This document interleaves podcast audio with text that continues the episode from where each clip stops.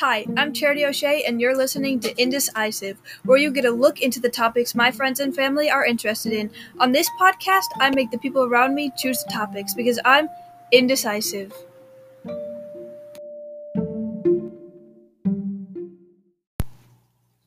Okay, this podcast, we decided to uh, record the conversation of us trying to think of what to do for the next podcast because we're indecisive.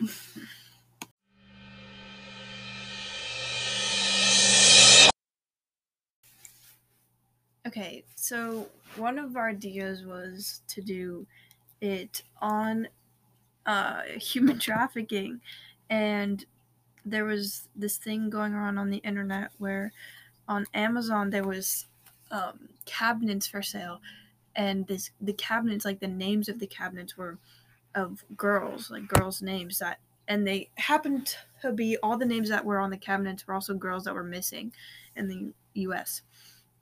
And the price of the cabinets were just like incredibly high. Like you would, no one would ever pay this much money for a cabinet. So people suspected that it was like human trafficking. Did they people ever buy them? I don't know, but there was also one about party hats. Like there were these hats and they had sparkles on them, and they were boy and girl names, and they were incredibly expensive.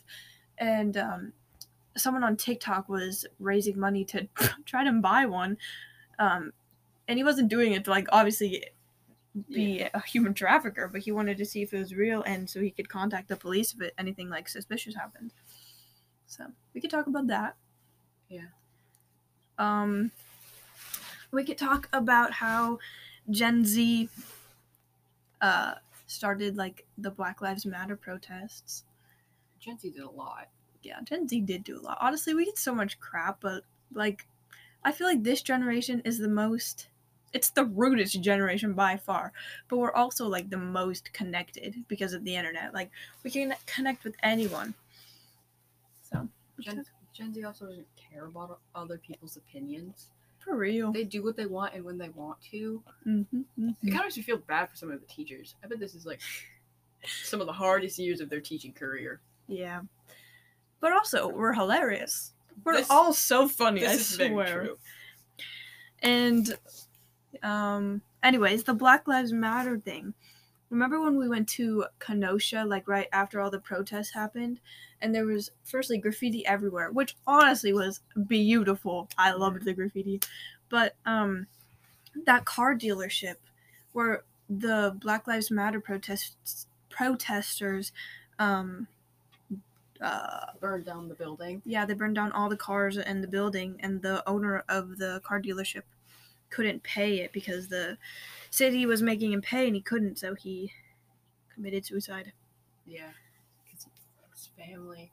That's kind of sad. That's so awful. Yeah, that's like, I, I think that there could have definitely been a better way of going about the Black Lives Matter protests, and especially the riots. Um, but I do think that there needed to be change, and it needed to happen immediately. And so it definitely helped. I mean, obviously, we can see change already happening in some places, but I feel like there could have been a better way of going about it. They shouldn't have been burning down innocent people's buildings. Yeah, I definitely think they should have thought about it more, not been so reckless. But when you have so many people like with the same mindset in the same area, some of them are just going to be like Out of control. reckless. Yeah. yeah. So we could talk about that. Um, we could talk about what's another thing? We could talk about the phone thing. Oh yeah, how phones were supposed to be for like emergencies. And stuff. Yeah, phones. So phones went from like being really big and heavy, so you could only have them in your house or on the streets in certain areas, and you had to pay for them, to being like brick phones that you could carry around in your pockets, but they were pretty heavy. And then they went to really small phones, so you could use them for emergencies. And then they put a computer inside of your phone. It was still small, and now you could use it to play games. So screens are getting bigger and bigger and bigger, and now they're making phones that fold into tablets, so you can fit them in your back pocket but have a big screen still.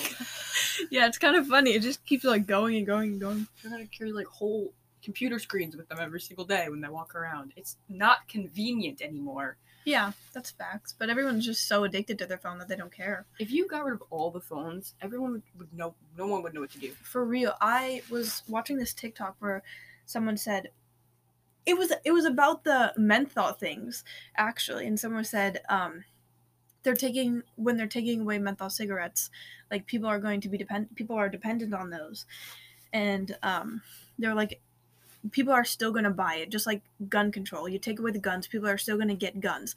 And it was saying like if you take away phones if phones were banned people are still going to find a way to use their phone. Yeah. like there's no way to because people are so dependent on on their phones so it's interesting I think it's kind of silly that they're banning menthol cigarettes. I we s- talked about this in the last episode I don't care. I, I just really think it's kind of ridiculous. It let people make their own decisions in life. I get menthol cigarettes are really bad for you, but people smoke those every single day. Now I get maybe trying to like lean people off of them and brand different cigarettes that are like these are better for your health even though they're still really bad for you. Yeah. They're not going to crystallize your lungs.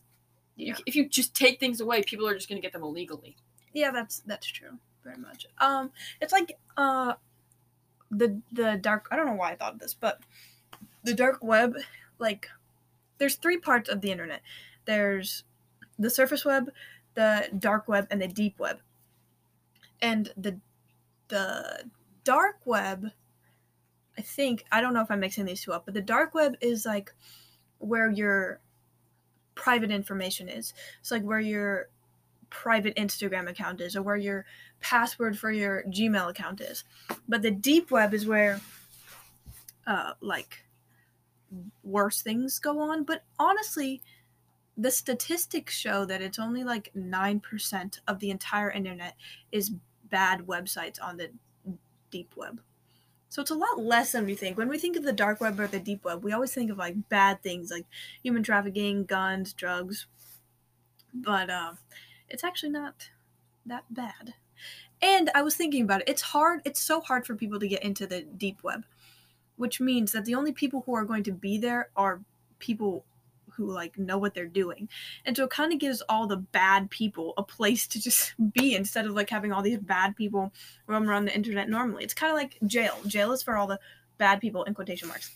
Yeah. if we have like a space for them, then they're not in in the public in the open. And it's harder for people to get in contact with these things. That's very true.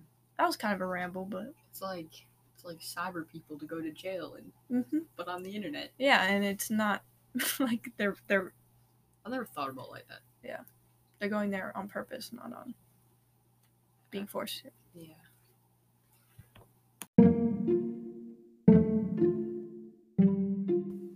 You listened to Indecisive, where you get a look onto the topics my friends and family are interested in. On this podcast, I make the people around me choose a topic because I'm indecisive. Today, I was joined with my best friend. Um. Goodbye. Thank you for listening.